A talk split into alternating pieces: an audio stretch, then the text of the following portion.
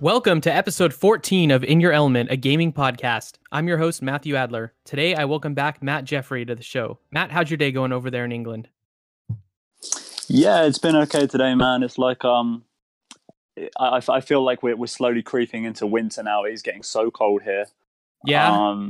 Yeah, it's like, it's dark. It's miserable. And oh man, to be honest, I can't wait for winter to come, but I'm more of a winter guy, but yeah. I'm dreading it at the same time. How about you? It's starting to get cold in the desert too. We're hitting like the 80s range now during the day, which is like quote unquote cold out here. So, but the night times have been really nice. It's been good to get outside and get that nice, crisp, cool desert air. So I also am looking forward to the winter. It's been a pretty hot summer this year.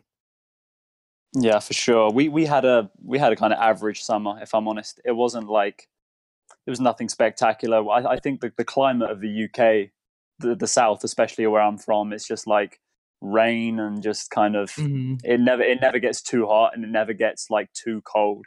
Yeah. So we're in that kind of mid-range, nothing spectacular kind of scenario. Mm-hmm. Yeah, I was out there probably about 4 years ago and it was in like January, February timeframe, and it was nice. It was like, you know, typical gloomy England weather, but it wasn't bad. It was really nice when I was there. I enjoyed it. Yeah, I mean the spring and the autumn can be quite nice here, so that's the time to be here, I think. Sweet. Well, before we begin, I'd like to take a moment to let everybody know where you can find In Your Element online. My website is inyourelementpodcast.com. Instagram is at inyourelementpodcast, and Twitter is at @iye_podcast. Visit patreon.com/inyourelement and support at any level to receive bonus episodes early, gain exclusive access to the In Your Element Discord server, be eligible for giveaways, attend patron hangouts, and more. And if you have any questions for the show, email me at hello@inyourelementpodcast.com. I'll answer your questions on the next episode of In Your Element. All right, well, let's go ahead and jump right into the news. Biggest title right now, of course, is still Red Dead Redemption 2. We'll be focusing on that today as well. But the first piece of news regarding Red Dead is it's no surprise that it's still selling extremely well. Take-Two Interactive and Rockstar Games announced that Red Dead Redemption 2 has sold over 17 million copies in its first 8 days thus far.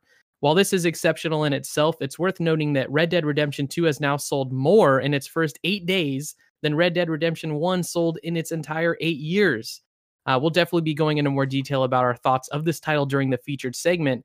But what do you think of these sales numbers thus far, Matt? I mean, it's mind-blowing. I feel like some franchises, they never even sell 17 million like in their lifetime. Right. So for Red Dead to do that in, you know, in just over a week is pretty sensational. I think they can probably aim for like, you know, like 20, 25 million by the end of the year. Oh, I think that's very doable. Yeah, it's unreal. Like, as you know, like with the bundle packages, the console bundles, and just on its own, and with Red Dead Online coming as well, I feel like it's gonna be one of the biggest selling games of this generation for sure. Easily, yeah. I mean, look at Grand Theft Auto. Yeah, still selling so well. 5 years later, you know. I mean, the GTA 5 is still like in the top 10 in the charts, like week in, week out. Yeah, it's incredible. And that's a 5-year-old game, dude. Like, that's crazy. Mm-hmm. And they did just announce, I read earlier this morning that Red Dead Online is expected to come at the end of the month in beta form. So Rockstar is definitely holding to their promise of getting that out in November. So I imagine probably right after the holiday Thanksgiving timeframe, we should have a look into what's happening with Red Dead Online, which I'm excited to check it out.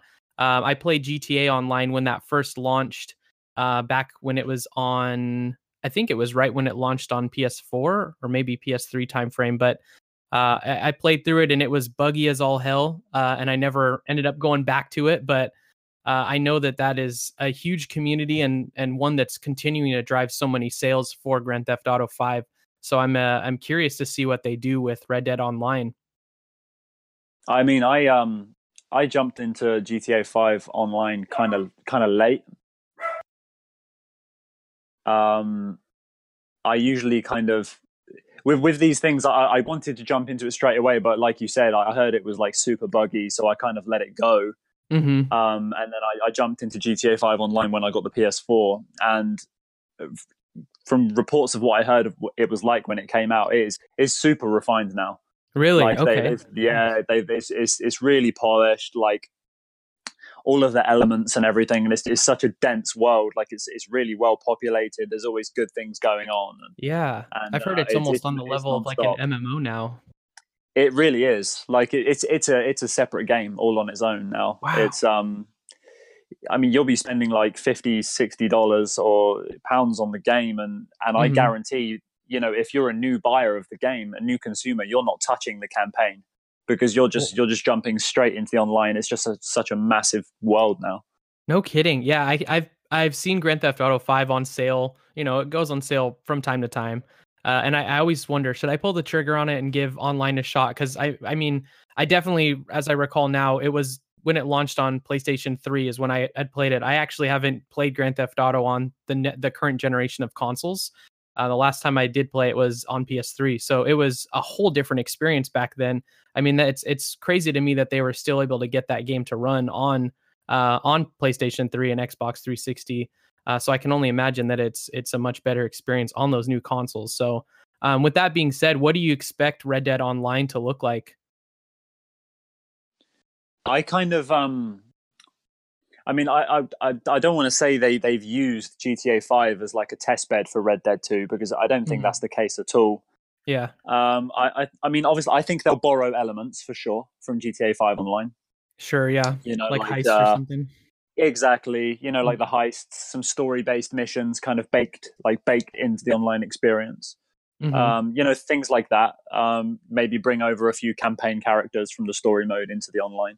Mm-hmm. To do some like co-op missions and whatnot. What would be really cool is if, you know, like you can like buy some of the properties in Red Dead, because some of them, you know, are pretty spectacular, and some of them are you know it's because the world is a lot more dense and a lot more impressive, I'd say, than GTA 5. Mm-hmm. It would be quite good if they kind of branched out in that element as well, to kind of be able to explore more of the world through the online, if that makes any sense. Yeah, I would like to see them bring a lot of the elements too of just like the gang itself over into online, because I think that's such a critical part of the actual story of Red Dead Redemption 2, that it would feel almost naked to have not some of those characters over there with you too, in addition to having your friends and kind of forming your own little gang in there. So yeah, we'll see. I'm excited. That should be end of the month. So looking forward to it. Second story on there for today. Nintendo held their final Super Smash Brothers Ultimate Direct late last week, revealing the final two characters of the roster to be Ken from the Street Fighter franchise, who will be an echo character of Ryu, and Incineroar, the fully evolved fire starter from the recent Pokemon Sun and Moon series. And these two were expected as they were previously leaked, but the Grinch leak that we spoke about during last week's episode turned out to be fake, which upset a lot of people, including myself, as the leak looked just a little too real. I was upset, as I mentioned, but after I let the information from the direct itself settle in, I realized that this game is already so jam-packed with content that it's hard to find really any reason to complain at this point. They showed off the new single-player mode for the game, which they've dubbed World of Light, which debuted with a vocal version for the Smash Ultimate main theme, which I thought was an absolute banger of a track. And then Sakurai ended by revealing another fighter, even though he said they were finished. So the final fighter they revealed is Piranha Plant from the Super Mario series. And this will be available for free to anyone who purchases the game now until January 31st as an early adopter bonus. I've already received the code in my inbox for pre-purchasing the game. So if you've already bought it through the eShop, check your inbox, as it should already be there to redeem for yourself. The fighter will be available in-game in early 2019, according to Nintendo. Sakurai also announced the Fighters Pass, which is the scheduled DLC for the game, which include 5 new fighters, each coming with a stage and music tracks. At this time, we don't know which characters will be included, but a recent tweet from Sakurai himself stated that all 5 fighters have been selected by Nintendo already, and they will begin work on the DLC after the game launches. He also stated during the Direct that we should expect the characters to be individually released in the game by February of 2020. The Fighters Pass is available for $24.99, or each pack can be purchased individually for $5.99 each. Matt, did you get a chance to check out the Direct? Yeah, I did. I saw like a small trailer for it, but it was just kind of I didn't go as deep into it as I'd wished, because I've been so caught up in Black Ops 4 fever and Red Dead 2 fever that I kind of. I'm not saying I let it completely slide, but I do know for sure that Nintendo they're gearing this game up to be like the biggest release. I'm pretty sure they've dropped on the Switch so far. Yeah, it's gotten a lot of coverage. The way that they obviously hyped up Breath of the Wild and the way they hyped up Odyssey, Mario. You know, it was almost like introduction titles for the console, but now I feel like they're taking it on another level with Smash for sure. Mm-hmm. I think this is going to be a big test also for their online service. I don't know where they'll go with it, but it looks so dense and it just looks so massive, and I can't wait to see what it's got in store for us. Yeah, definitely. And I know at the moment you don't have a Nintendo Switch. Is this a game that you'd be interested in picking up at some point in the future if you do get one? I think so, yeah. I mean, I'm like, so when it comes to like consoles and things like that, I'm really heavy on like, you know, the mascots of the consoles, the characters and things like that, and it's just so enticing, like just seeing all those characters in the game, kind of everything that the game is all about. It's basically just like a celebration of Nintendo, like that game. Yeah, and even beyond that now, I mean, there's so many third-party characters that are, I mean, completely outside of like what I would consider typical Nintendo now. They're just throwing everybody in now. Literally, I don't know what like the budget is for this game, or like who they're paying off or whatever. But like it's impressive for sure. Yeah, it is. I'm very excited. I've played every Smash Brothers game. I would consider myself a pretty casual fan. I don't play like religiously, but I did get Smash 4 on Wii U and on 3DS, and it seemed that none of my friends really had a Wii U, and none of them that I was playing with picked it up on 3DS. So I felt like that was the first Smash game that I really didn't get that experience of playing with everybody, you know, in the same room, especially because on the Wii and the Wii U, you know, you're kind of using that sideways Wii remote for a lot of the time, which is like the worst possible way to play Smash. Yeah, it's just not the way. It's not the way at all. So I'm excited to actually play this now with, you know, even the sideways Joy-Con seems like it'll be better since it has an actual analog stick on there. But I'm looking forward to playing with the Pro Controller myself. Yeah, I think there's going to be a whole lot more like versatility, you know, with the Switch, like the platform. I feel like the franchise was made for Switch for sure. So I think you know, you're going to have a ton of fun on it, and I look forward to jumping into it. I mean, I don't know when I'm eventually going to get a Switch, but I guess at some point. You gotta get one, dude. Yeah. It's gonna have to. It's gonna have to happen. Have you got one yet? Do you have one? Oh, absolutely. I got it when it first came out. It's so good. Dude. It's so good, man. I promise you, this is like I have been telling everybody. The Switch to me seems like at this point it's clearly my favorite console. And I do a lot of my gaming, of course, on the PS4. And I've been a Sony fan for much of my life, but at the core, I've always been a Nintendo fan. And I've been with them through thick and thin, through the Wii U era, through a lot of their ups and downs.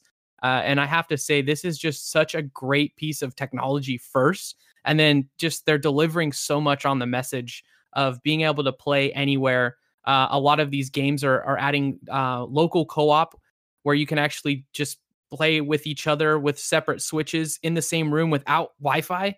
Like Wi-Fi Direct, basically. They have that. Cool. Yeah, so Diablo 3, which I just recently played through, that has local Wi-Fi, basically. So it just, you know, creates an ad hoc connection between all the switches, and you guys can play up to 4 players there.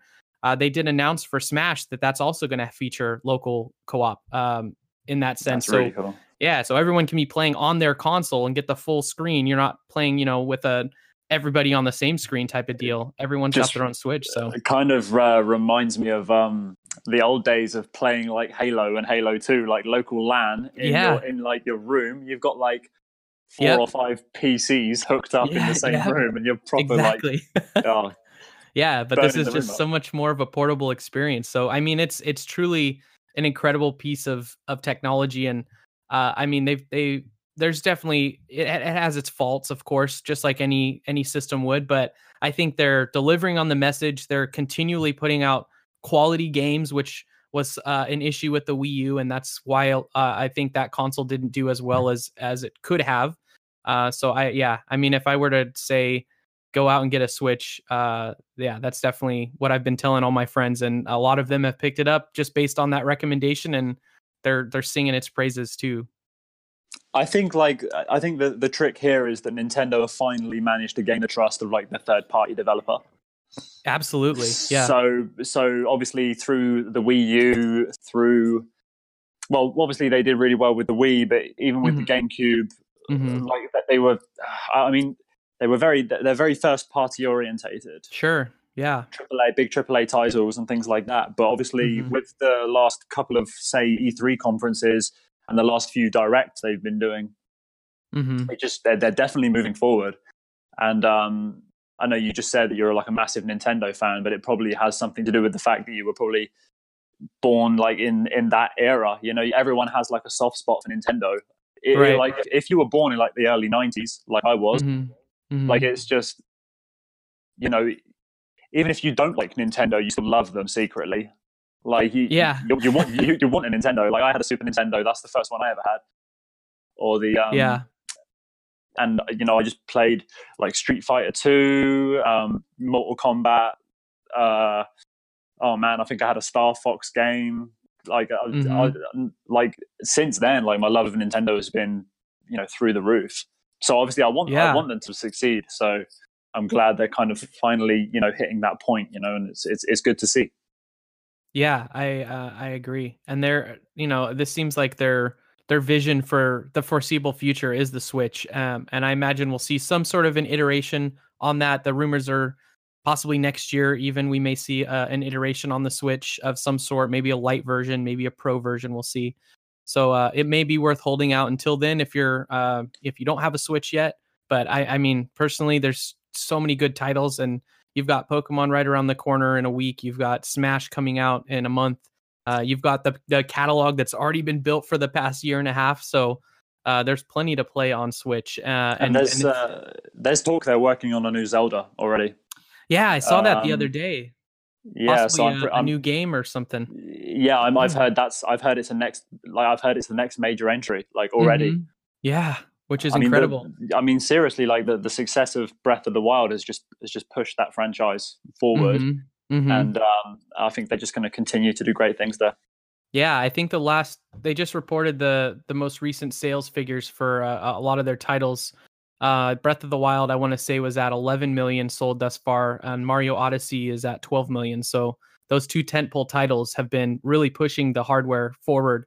A lot, you know, I think there's just under 20 million Switches out in the wild now.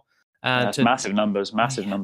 Yeah. So almost one in every two people has those titles. So it's pretty good attach rate. It's almost like Nintendo are kind of slowly coming back to the, you know, the golden days. If that makes sense. I think so. I think they are. Mm-hmm. They had a bit of a dry spell, didn't they? In like the 2000s.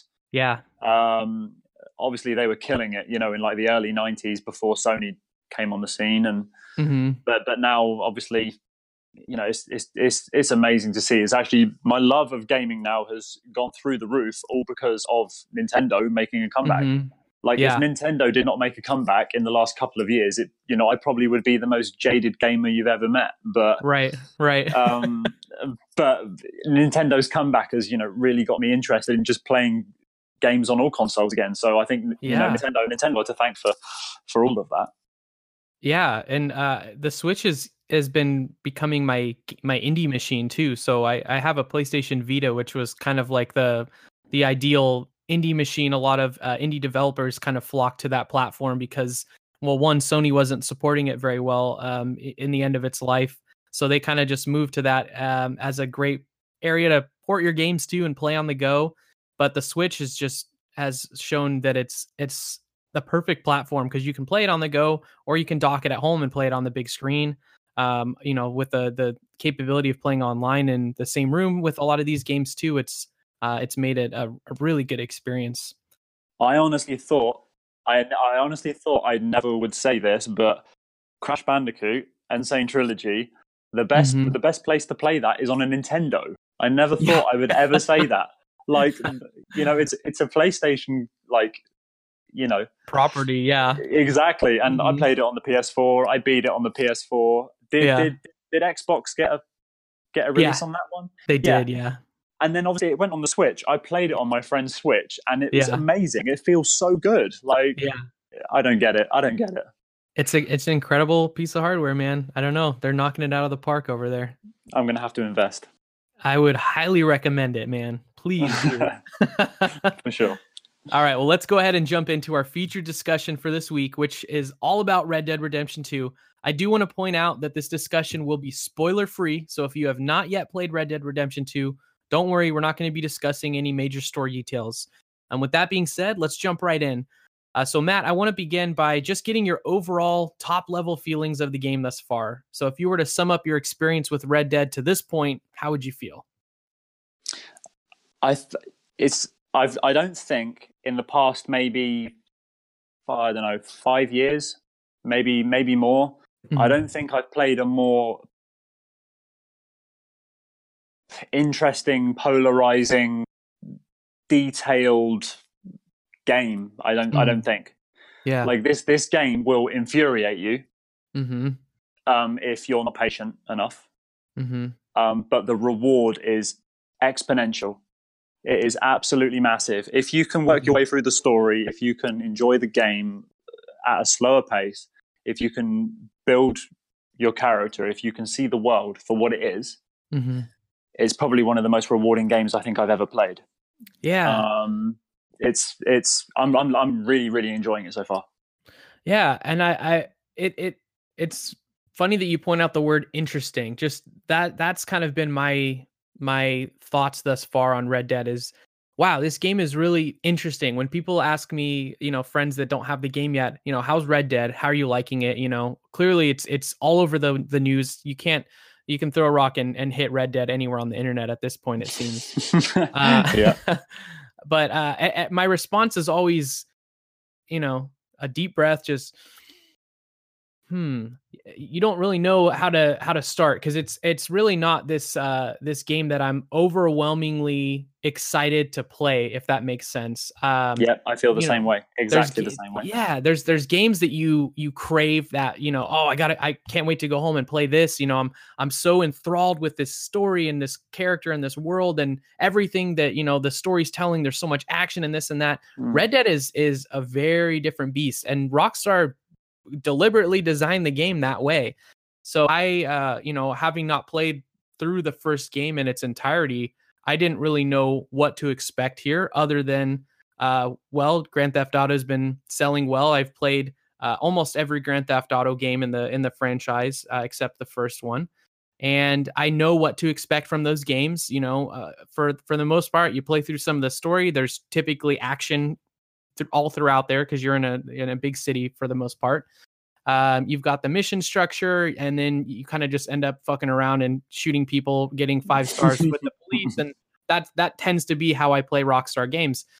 So I never have. It's my own fault for not really taking them seriously, but I think they really made this game and designed it in a way that they're almost forcing you to take it seriously to play it and enjoy it, which is something I haven't experienced before. You have to, when you pick up the controller and play this game for the first time, or you jump back into it, you have to jump into it with a realistic mindset. Just the way the world is built, the way the characters are fleshed out, just everything about it. You can't jump into it with a GTA 5 mindset. Right. It just will not work. You're not gonna enjoy it. It's just that simple. You're not going to enjoy it. Yeah, that's a really good way to put it too. One thing that I have kind of come to realize is you have to play this game almost as if it is real life, and I think that's part of the design there too. So, you know, Rockstar's done a great job of making a game not feel like a game, if that makes sense. Indeed, and I go into this initially expecting, you know, an open world game, a typical open world game set in, you know, old America, Western, all that. I had preconceived notions of what to expect from the game, and they pretty much went against that with everything. And I followed the game through the, you know, up until launch for the most part. So I saw a lot of, you know, the realism and, oh, there's, you know, all of these realistic systems with Arthur's hair growing out. And, you know, if you cut his hair and you want a different hairstyle, you can't just go to the barber and get it. You have to regrow the hair or regrow his facial hair. So I saw a lot of this stuff and thought, wow, that's really neat. But until you get in there and understand it and accept it, I guess, is an interesting way to put it. If you, once you accept that that's the game, then it really starts to become more of an enjoyable experience, if that makes sense. Yeah, I agree. Like after, like you said, once you wrap your head around what it's all about, you can really just, you know, just put yourself in a bubble and just really get into the game. Like the whole thing of like having to like regrow your hair and just kind of all the realistic functions of the game are just unreal. The level of detail that Rockstar have put into this is unlike anything I've ever seen in any game ever. Yeah, like it's just unbelievable. Like there was one in particular. It doesn't spoil anything, but I had a deer on the back of on the back of my horse. I just hunted it. I was taking it back to camp, and it was raining, and the camp was a long way away. And I was like, okay, this is going to be a good horse ride to get back to this camp. And they were like, if you don't get back to the camp in a quick enough time, the deer starts to decompose as you're riding back to the camp. Mm-hmm. And I was like, who thought of that? Like in any other game, you just sling the deer on the back of your horse, you go back to the camp, and that's it. It doesn't matter if it's a 30-second ride or a 30-minute ride back to the horse, back to the camp. Your deer will still be in the same condition. Mm-hmm. Whereas in this game, like the deer actually starts to decompose as you're going back to the camp, and then the quality of the sale of, you know, or whatever you cook or whatever you sell actually changes based on how decomposed the thing is. Right. It's just little things like that in this game just blow my mind. And and if you can just pick those little things, if you're interested in art style, storytelling, things like that, you know, this game is a work of brilliance. It is, yeah. One thing that I want to point out is how natural the character interaction between the actual gang feels. So I know on the lead up to this game, they kind of introduce you to each of the gang members, so you kind of got an idea of who the characters in the story would be. I didn't really spend any time looking into that because I just figured I'll end up meeting these characters and, oh, they're just going to be normal game characters that do normal game things. But it really feels like the interaction between these characters is so natural, and it happens whether or not you're at camp, which is the coolest part. So your camp is kind of like your main point that you go back to periodically to, you know, bring back anything you've hunted, as you mentioned, or bring back money to donate to help out with the camp. And you really feel like this collective group of outlaws that are working together cohesively to, you know, get better or to achieve their goal in the story.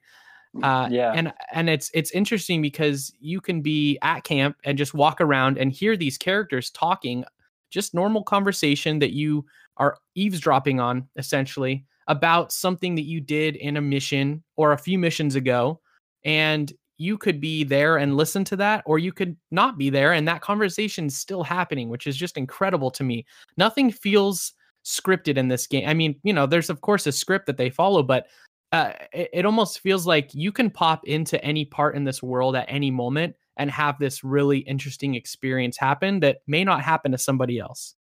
Like the whole like L2 function, if you're playing on PS4, is just so simplistic, and like you can just choose to skip something, you can choose to jump in and talk, but just that ability to just jump in and out of a conversation if you wish just makes the whole game just feels like super dynamic, you know? And like you said, it's all happening all around you. I mean, it's your choice if you want to get involved in the altercation, if you want to talk to them or not. But every character is just so interesting. And as for Arthur, like he's a difficult character to pinpoint. Yeah, like where he is, you know, like mentally, what he's going through, and all the rest of it. He's a very interesting character. I actually think he's a lot more interesting than the protagonist in the first game, John. John. Mm-hmm. Yeah, I do think he is more interesting than John. But I mean, each to their own, I guess. Yeah, he is a very multifaceted character, and as I play through the game, without spoiling anything, you do see so many different aspects of his life, and you can kind of start to connect the dots a bit on how he got to the point that he's at. But I'm clearly not anywhere close to the end of this game, so I'm still learning a lot about Arthur myself. I'm not even halfway through the story yet, so yeah I've got a lot to go. It's a big game. It's huge. For some reason, I thought there's only 4 chapters. I don't know why. On the story screen, it looks like it's set up as if there were only 4. And then I know you mentioned you just got to 4, and I looked at, oh, you must be close to the end of the game already. Okay, I'll put it this way: I've just hit 41% on the story. Yeah, and that is I've just started chapter 4. Jeez. So by that logic. Yeah. If we're giving, say, every chapter about 10%, mm-hmm. There's got to be like a solid 10 chapters in this thing. Yeah, there's. I looked it up online, and I want to say there's like 7 or 8 chapters, and then there's like two epilogues, and I don't know. It's massive. It's a big game. It's going to be a huge game, and it's not until actually what I realized something. It's not until I got to about chapter 3 and 4 that I realized the enormity of the game. Mm-hmm. So in the first 2 chapters, you're kind of in the local area of where you start the game, where you start the free roam. And, you go into like the smaller villages, you go into the smaller areas and you think, oh, well, is this it? Because obviously the rest of the map is faded out. So you don't really know what else you're getting into. Right. And then as, more of the map starts to uncover itself, you soon, it hits you really hard, like how big this game really is and like the task that you have on hand. Mm-hmm. To scale the map and see everything. Yeah, and they don't uncover the map from the get-go, which is interesting too. So as you explore, the map starts to reveal itself. So I mean, it feels truly like you're adventuring and discovering these locations for yourself. They did exactly the thing that is exactly the same thing in Horizon Zero Dawn. Mm-hmm. Yeah, like they drop you in, in the early part of the game, and if you look from above. You see all the I forgot the name of the animals, the machine animals in Horizon Zero Dawn, where you climb on top of to access the rest of the map. Oh yeah, those long necks. Long necks, that's the one. Tall necks. Yeah, tall necks. That's right. Necks. Yeah. You see all them dotted around the map, but you don't actually see the topography itself. Right. So the more you discovered, the more you realized how big the game is. And Horizon Zero Dawn was the last game that hit me where I realized this map is huge. Mm-hmm. And the same thing is happening in Red Dead 2. Yeah. Yeah. What has really surprised you about the game thus far that you weren't expecting going in? I think what's surprising me the most is I don't want to say the detailed approach is surprising me because, let's face it, it is Rockstar, that they're a super talented developer, and mm-hmm. I was expecting a detailed game, but I think it goes beyond what I was expecting, honestly. Yeah. Just we've already gone over it a little bit, but just the detail in everything about Arthur, mm-hmm. The hairstyles, the clothing, the hunting, everything about it. But I think overall the thing that surprised me the most is just like the just how authentic the game is. Yeah, it's just unreal. Like when you first walk through the first town that you go to, or the first civilized town that you go to, and just when you just get off the horse and you just walk down the main street, for example, and you've got like a saloon on one side, you've got a bank on the other, you've got like a gunsmith, general store. You're like mm-hmm. walking down the road, and you just can't believe like all the things you're seeing. If you just walk down this road at walking pace and you see like a guy, like for example, right, the thing that blew my mind the most, I don't know if you've noticed it, but in the first town that you go to, I don't know if we're allowed to say the name or anything to avoid spoiling it. But there's a bunch of guys. If you go in the early stages of the game, there's a bunch of guys that are building a house. They're putting up all the posts and everything like that. And when you see it for the first time, it's just foundations, really. There's not really much to it. Right. I left that town and I didn't go back to it until I'd completed quite a few more missions. Yeah. I went back there for a later mission, maybe a chapter or two later. Mm-hmm. And the house had actually made progress. I know exactly what you're talking about now. They'd actually made. I couldn't believe it. Like, I got off the horse, I walked past like a butcher, I looked in front of me, and the house had a roof. There was more people working on it, and I was like, "This is unreal! Like, this kind of detail." I just get blown away by little things like that. Right. Crazy. It was unbelievable. Like, a lot of people would see that and they'd be like, dude, whatever. Like, who cares? Like, it's just a house being built. Right. Like move on. But it's just the level that Rockstar have gone to, and it's blowing my mind. Every time I'm playing this game, I'm just getting sucked into it, and I just can't believe, you know, what they've pulled off with the game. Sure. Yeah. I've been surprised at how much I've actually been role playing as Arthur in this game. And that's, you know, a lot of people play these open world games or role playing games. They're named for that reason that people actually take on the persona of these characters and really imagine that they're living out their life. But for whatever reason, I've never connected with the character in that way where I felt like the need to care for them, because that level of detail hasn't really been express in a game to this level before.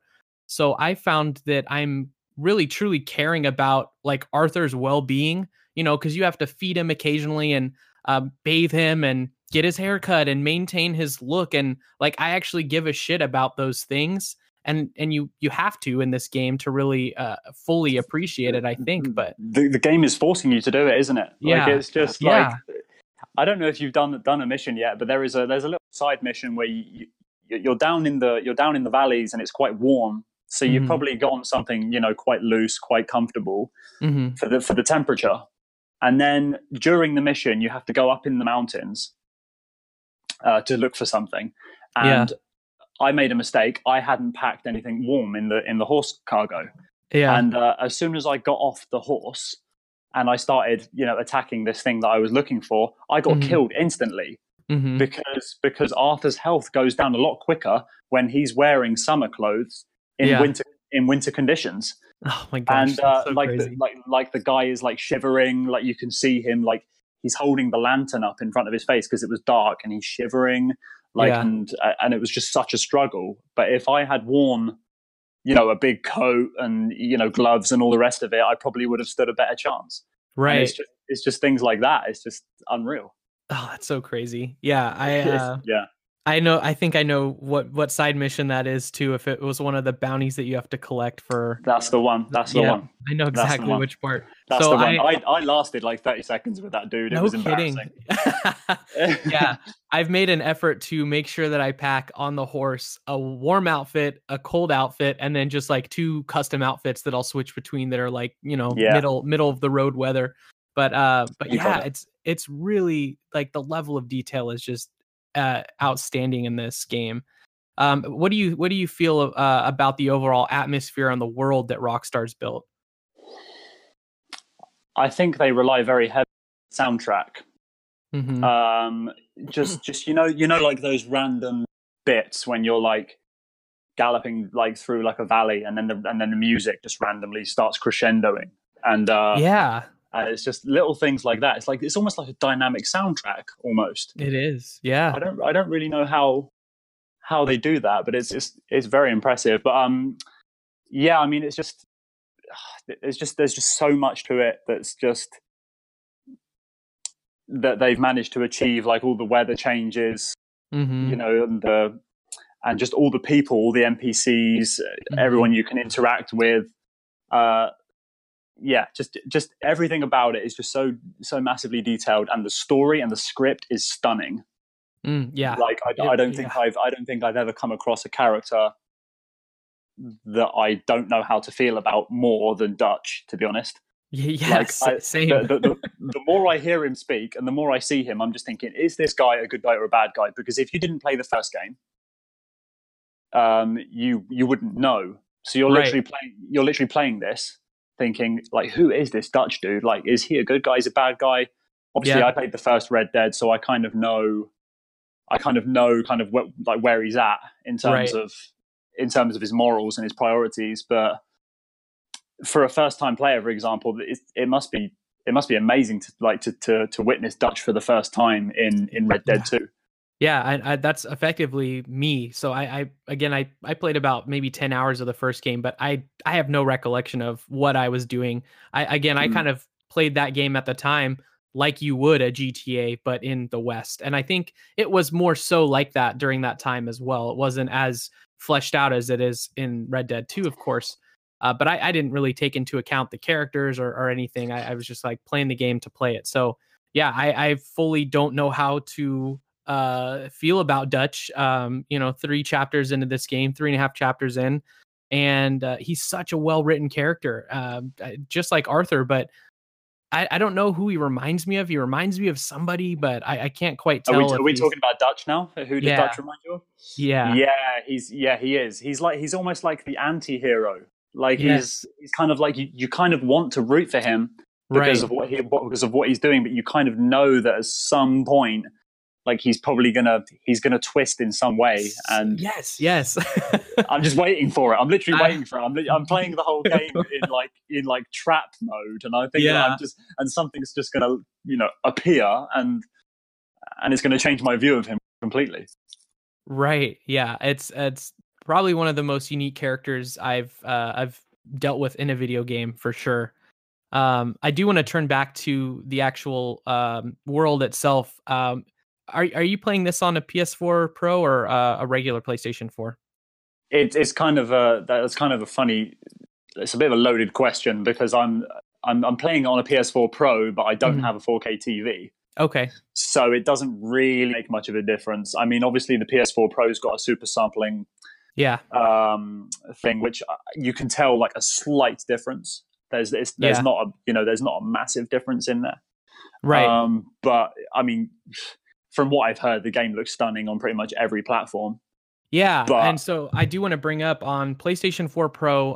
I've got the setup with a 4K TV, and I was playing this game, and it looks great. I was like, wow, this game looks fantastic, but I've seen better looking games out there. And a lot of people are saying that this is like one of the best looking games of all time. And I feel like, yeah, it looks good, but I would say it's like an 8 out of 10 on the scale of like good looking games for me personally. And then I looked online and found out that there is an issue right now with the HDR function of the PlayStation 4 Pro, specifically with Red Dead 2. Yeah. And so I was reading online that it actually looks better with that feature turned off, which is surprising because typically if you have HDR capability on your TV, that's going to give you a much better dynamic range for light. And, you can see much better contrast between light and dark areas. So I turned it off and holy shit, it's a different game with it off, which is obviously not the way it's supposed to be. So if you're out there playing this game currently on PS4 Pro, with a TV that supports HDR and you have HDR on, which it would be on by default, flip it off for the time being. Rockstar has confirmed that there is an upcoming patch that they're working on to resolve the issue. But until then, I turned it off and like the level of detail I can see now, it's not as blurry looking. For whatever reason, it was making it look blurry. And the colors are way more vibrant. Really? Yeah. So the only issue that I'm running into, of course, is at nighttime, there isn't as much of a contrast between the light and dark, which, of course, with HDR off, that's kind of the sacrifice you make. But the level of detail, the color, the clarity, the draw distance, everything seems to be improved with HDR off right now. So one thing I've noticed in this game, and you might be able to back me up on this, but how bright is the moon at night in this game? Extremely bright. There was one point right I actually did not know what time it was. Like I was riding through this forest and these beams of light were coming through. I was almost convinced it was like 3 in the afternoon. And no then kidding. I pressed down on the D-pad and it come up with the time in the top and it was like 1:15 in the morning. And I was like what is this? And I looked around, and like the moon was like bigger than like my screen. Like it was the biggest thing I've ever seen. But yeah, I mean, all things aside, all bugs aside, it is a stunning game. I think the focus isn't really with Rockstar on like graphical fidelity, right? And obviously they make, you know, they do make very pretty games. But I think their focus is more on kind of like just how dense it is and kind of everything that's going on in the world, rather than a graphical masterpiece, if that makes any sense. Like, oh, I agree. Yeah, they've never been the all-star in that realm. Their character detail has never been top notch, and it's no different in this game. There's clearly better looking character models out there in a handful of games. Spider-Man on PS4, just as a recent example, has some of the best looking character models and realistic faces that I've seen in a long time. So it's hard to go from playing that to Red Dead, where, you know, the hair looks really stringy and the character faces are, you know, a little jagged looking at certain points. So yeah. That was a funny little article I saw online the other day, and there was a guy that was basically comparing Red Dead 2 to L.A. Noire, a game that is 7 years old now. Yeah, and there was a lot of cases where L.A. Noire looks head and shoulders better than Red Dead 2. Yeah. In the facial animations and things like that. So, yeah, I don't know what Rockstar are playing at, but they're yeah. Well, that's a kind of a unique case too, because I know with that game they focused heavily on the facial animation because of the system of like the liar not lying thing. So yeah, I think they actually captured like FMV of people's faces and kind of like superimposed them over the character model, which I imagine would be an insane undergoing for a game the level of Red Dead 2 size, since L.A. Noire was such a contained, smaller game. So, but that is interesting to point out that game in certain areas face wise looks better. But it does. Yeah, it's for sure. Yeah, the one thing I do want to point out though that I have been blown away by graphically is just the overall lighting effects, the dust, the weather effects that you mentioned too. Some of these, like just when you're walking through the town, just the haze from the dust blowing naturally is so realistic looking. I mean, you really do feel at certain points in this game that you're truly in that area, and it doesn't feel so gamified. It feels way more natural than. Yeah, I don't think I've ever seen a more lived in world. I don't think. Yeah. Yes, that's exactly. Everything, just, like you walk through the town for the first time, and you feel like you were not the first person there. Right, like, exactly. Like it's been dirty. It's kind of rotten. Everything is kind of, everyone's kind of on top of each other in these towns, and it's just so vast and so well detailed, and all the little back alleys and everything. It's crazy. Like I don't know how they managed to get that level of realism, but I don't know how long they were even working on this game. So I mean, yeah. But with 100-hour weeks, I mean, I hope they were. I hope they were getting paid well enough. I do too. One other detail that I want to point out that I saw early on that surprised me was, back in this time frame, everything was pretty much built out of wood. So there, a lot of the saloons and the hotels and these different buildings are just wood built. And you have, you know, the old timey places that have the windows and the sun kind of shining through. And, you know, in real life, if you're in these older areas, if you've been to like a Western museum or something, or you've walked through these type of buildings, you've got the sun rays coming down and you can see those little dust particles floating in the air. Yeah. Like that's in this game. And I like turned a corner and I saw that and I was like, no shit, like this is what I would expect to see in this building, and it's there. And just the fact that they thought of the smallest details, like those dust particles floating when you hit that right sun ray light, it's incredible. there was one part I was walking to a saloon to get my hair cut because there was because you know, having a barber at the back of a pub or a tavern is a great idea, and I couldn't believe it. Honestly, couldn't believe it. Like, why would you just down like 3 or 4 pints of whatever and then just get your haircut? It just seems like a recipe for disaster. But I was walking in and there was a guy leaning like in front of the front door, and he kicked his heel up off the deck, like outside. Mm-hmm. And you could just see like everything just coming off his shoes, off the deck. Way. And I clocked on the corner of my eye. Like it wasn't even like a, you know, I wasn't looking directly at it, but right. He said like howdy to me or whatever. And I just looked at it and I was like that is insane character detail. Yeah. Like, and you just see everything and just the noises, you know, like when you're walking on like a deck and you hear every single like creak and it's just, and like with the horse as well, like whenever you're going over like a wooden bridge or something like that. And it's just like, it's wild. Like the man hours required to just be able to edit something like that is, it's a technical marvel. It really is. Absolutely. So how you've played the first game, of course, how do you think that Red Dead 2 stacks up to Red Dead Redemption? I honestly think you'd be a dumb man to compare the two games because it's that different. I mean, a lot of people like they do it with a lot of games. If there's a game that has like a big time span between two games being released, I feel like the same thing is going to happen with Beyond Good and Evil. Yeah. So when number 2 comes out, you know, immediately they're just going to be like, well, you know, it's either going to blow number 1 out of the water or it's going to be a letdown. Mm-hmm. But I mean, at the end of the day, I mean, those two titles are going to be out like, what, 15 years apart? Yeah, it's not even a comparison at that point.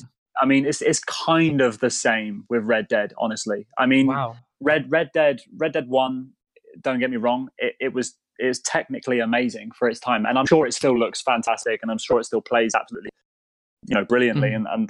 And don't get me wrong, the stories in both games, 1 and 2, are, you know, they're top rate. Mm-hmm.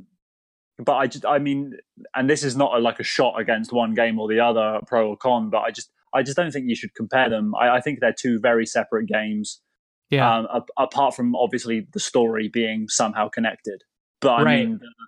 But as a technical achievement, the game, they're two different games for sure. Yeah. So on that same topic, you get introduced to John Marston very early on in Red Dead Redemption 2, who of course is the protagonist from the first game. How is it looking back on this character's early life a bit more, since this is a prequel to the first game? Yeah. Well, he looks a hell of a lot younger. Mm-hmm. In this game, I mean, I think this game is set 12 years before Red Dead 1.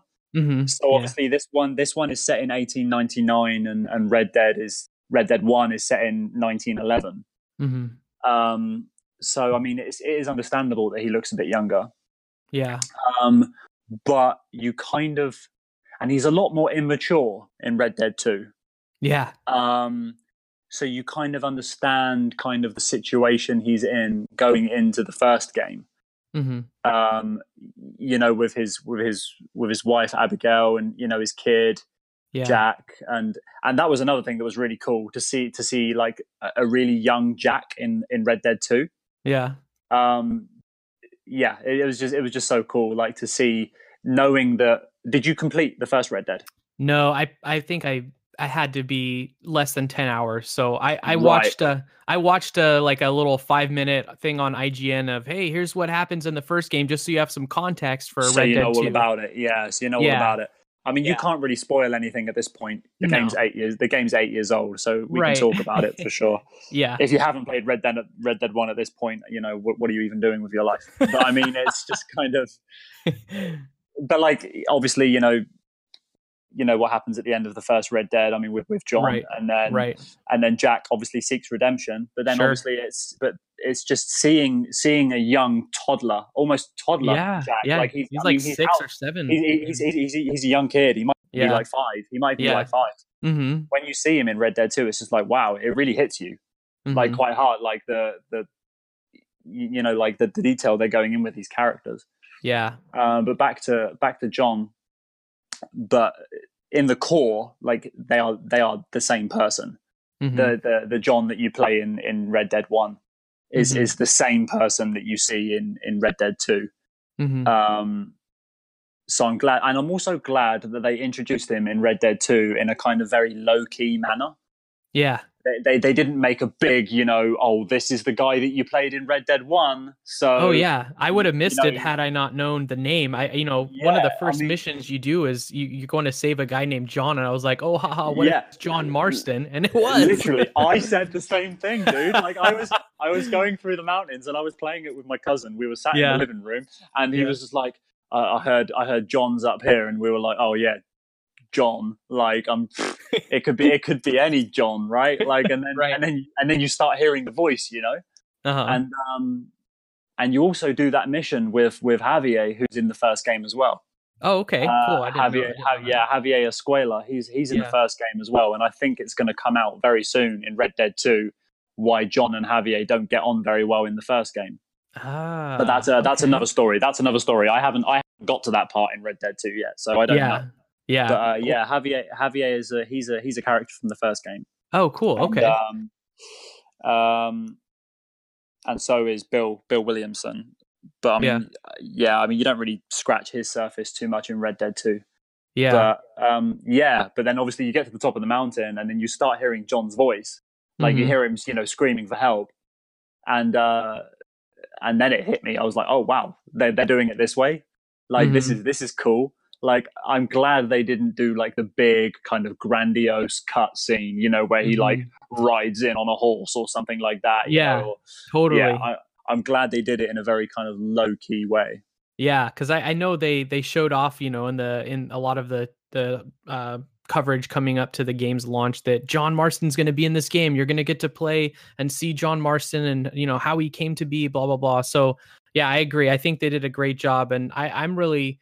As somebody who's really truly playing this game with just very minimal context from the first game, I'm really enjoying the dynamic between Arthur and John and the interaction that they have together. Yeah, and kind of seeing that almost Arthur sees John as his successor in this game, and the dynamic between Dutch and Arthur and Dutch and John, and it's just a very very cool, brilliant writing, to be honest.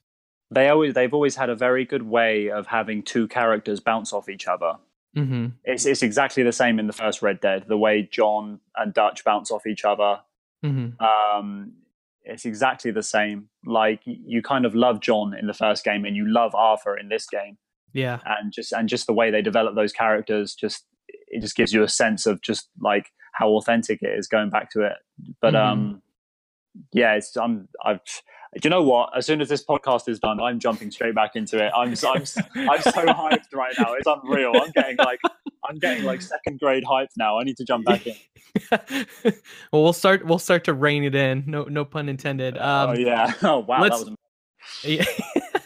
So I want to let's move to something a bit lighter then. So side activities in this game. There's so much to do. It's a huge sprawling open world.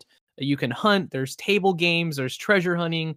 What's been your favorite activity to do on the side? Just to kind of waste time and get lost in the game. Finding dogs and patting them.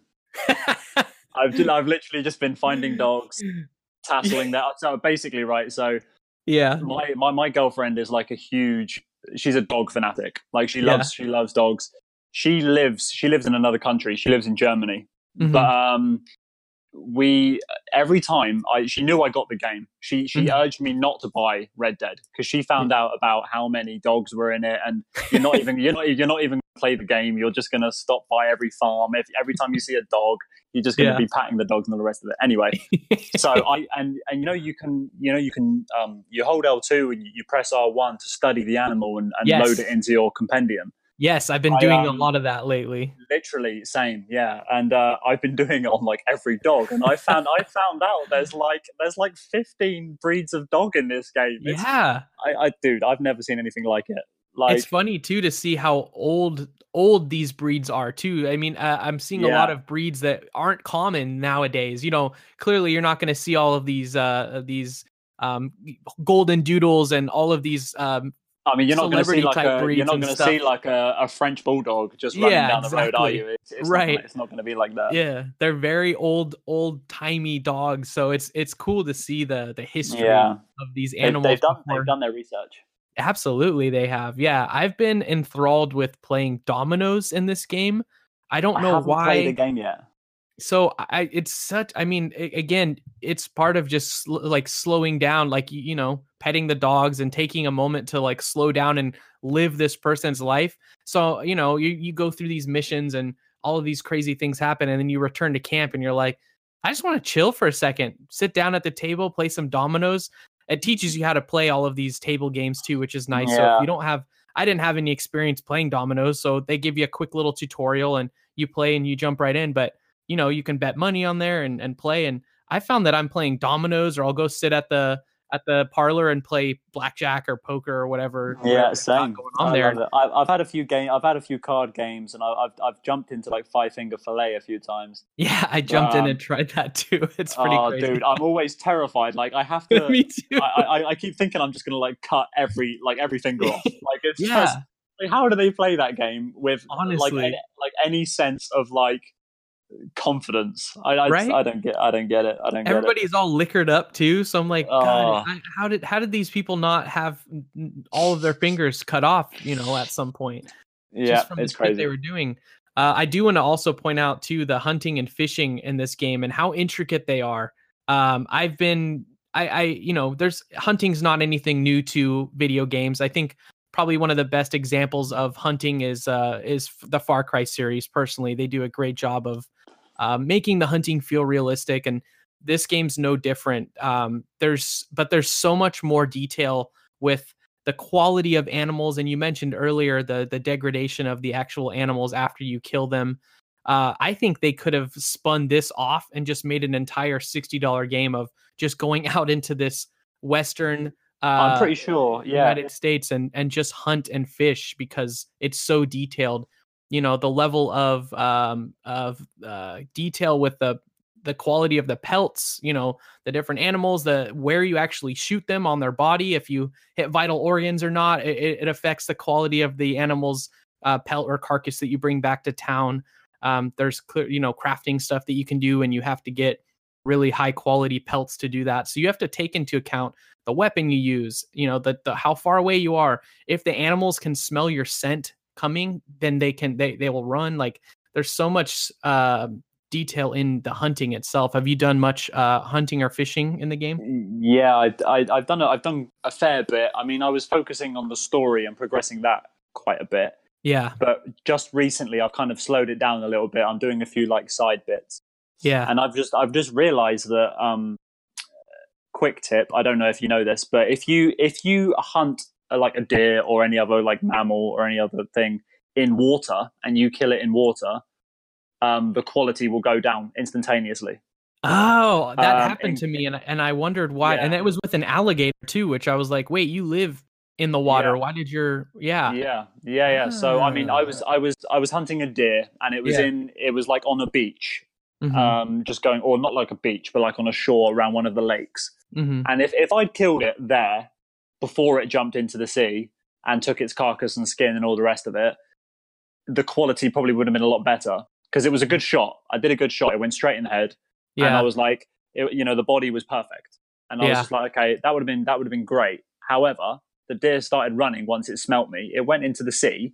Oh. And then I shot it in the head when it was in the sea, and then it fell. The whole body just fell into the lake. Yeah. And I was like, okay, whatever. The game isn't going to be that detailed. How wrong was I? and then I jump into the lake. I pull him out, and I get him on the back, and there's literally water dripping off it and everything. Oh my gosh. And you know, if you look carefully in the corner, there's like 3 stars next to the animal, and to show you kind of like the rareness, how quality, you know, the quality of it, and all the rest of it. Yeah, it was just a 1 star, and I was like, "Oh, come on!" Wow. Like, and it said it was in poor condition. I couldn't sell it.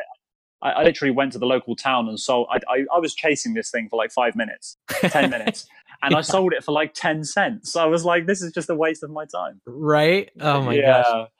It really is. One thing I just found out too, that the game didn't explain very well. That little star system for them, the 1 star, 2 star, 3 star.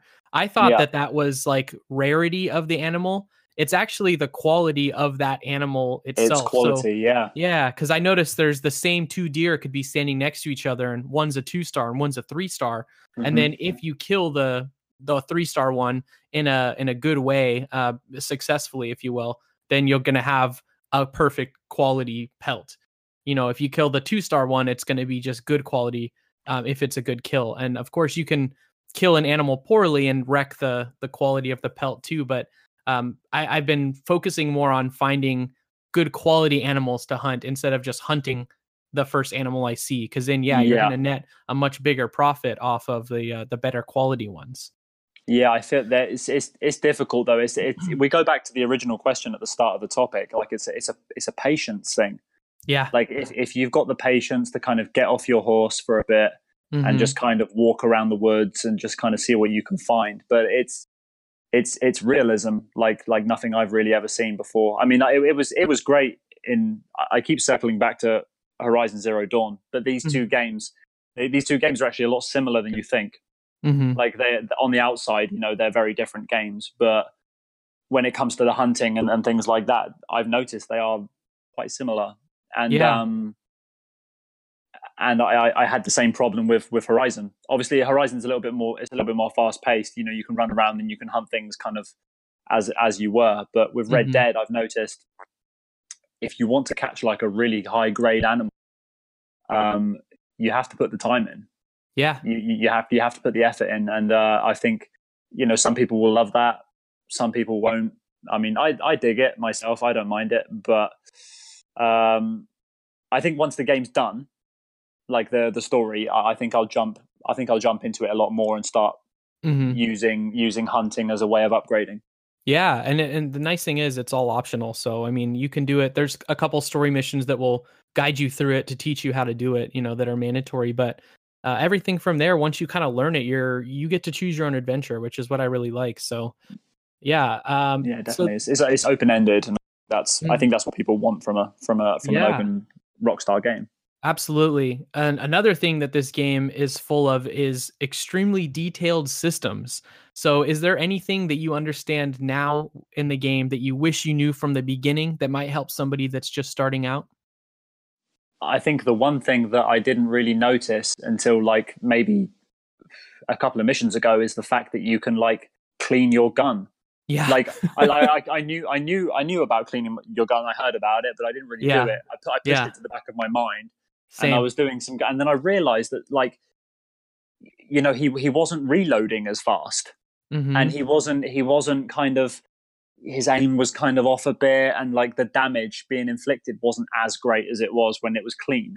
Yeah. And then I had a look at the gun, and the gun was a mess. The gun looked like it'd been dragged through a muddy puddle. Like it was, I had to kind of clean it a bit and kind of take care of it, and then, you know, improve the quality. I think that system is impressive. Yeah. Also the whole looking after your horse. I love that. Mm-hmm. Like going to the stables, you know, kind of upgrading the horse, kind of all the items that you can put on the horse. Yeah. Actually improves like the quality of how the horse handles and how it's unreal. Like actually brushing the horse, like improves the stamina. Mm-hmm. Like what, like that's it. That's I'm running out of words, honestly, to describe how you do little things. Like right. When they were sat in the boardroom, right, at Rockstar, and they were kind of like, oh yeah, like what features should we add? There must have been like some dude at the back of the office just put his hand up and he's like, yeah. So what if you like brush the horse and it improves the stamina?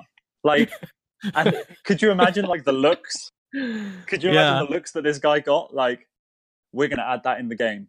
Like that was just little things like that. So when you're talking about like the systems, it's just like just the little things really, and it's just blowing my mind.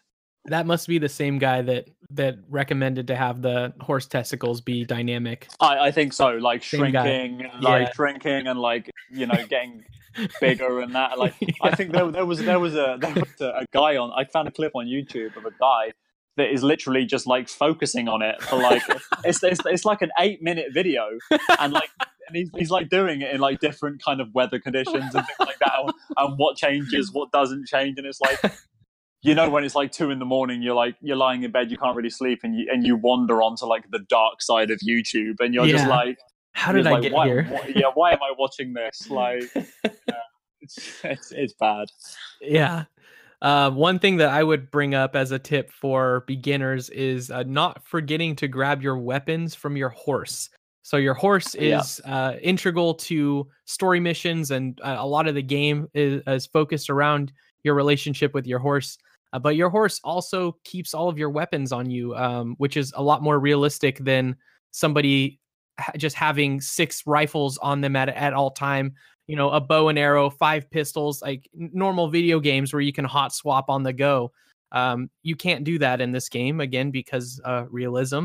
So they expect that you store that stuff on your horse and get it before the mission. So nothing's worse than running into a mission and realizing that you left your rifle back on your horse, and now you have to get up close and personal with these guys. Yeah, I mean, like, I've noticed it so many times, but I've noticed myself every time I leave camp or every time I start a trek to a mission, I always L1, look at the wheel and see what I have. Yeah. Like, I've never done that in a game before. I've kind of always kind of jumped in and just, you know, hoped that my inventory will deal with it. Mm-hmm. But this time I'm really taking care, like, what medicines do I have? What food do I even have? You know, just in case I need like a little kick, like halfway through a mission, just to kind of help me.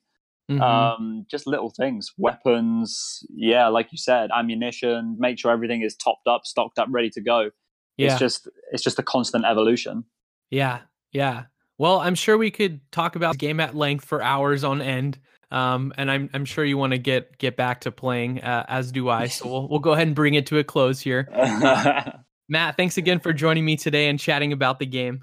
Oh, you're welcome, man. Anytime. I'm thankful that you let me on for a second time. I mean, the first time was great. We had our technical issues. The second time was thoroughly enjoyable. So thank you for having me. Yeah, of course. So where can folks keep up with you online? Just like I said in the first episode I was on, it's super basic. So it's just at Matt Jeffrey. That's Jeffray for Jeffrey. And that's on Twitter and Instagram. Awesome. Well, thanks again, Matt. And if you have any questions for the show, email me at the email address hello@inyourelementpodcast.com. I'll answer your questions on the next episode. Don't forget to subscribe to the show on Apple Podcasts, Spotify, or whatever podcast service you use to listen to In Your Element. And take a moment to drop a 5-star review on iTunes or in the Apple Podcasts app, as it helps with discoverability for the show. And also a reminder to visit patreon.com/inyourelement and support at any level to receive bonus episodes early, gain access to the In Your Element Discord server, be eligible for giveaways, attend patron hangouts, and more. Until next time, see you later, Elementalists.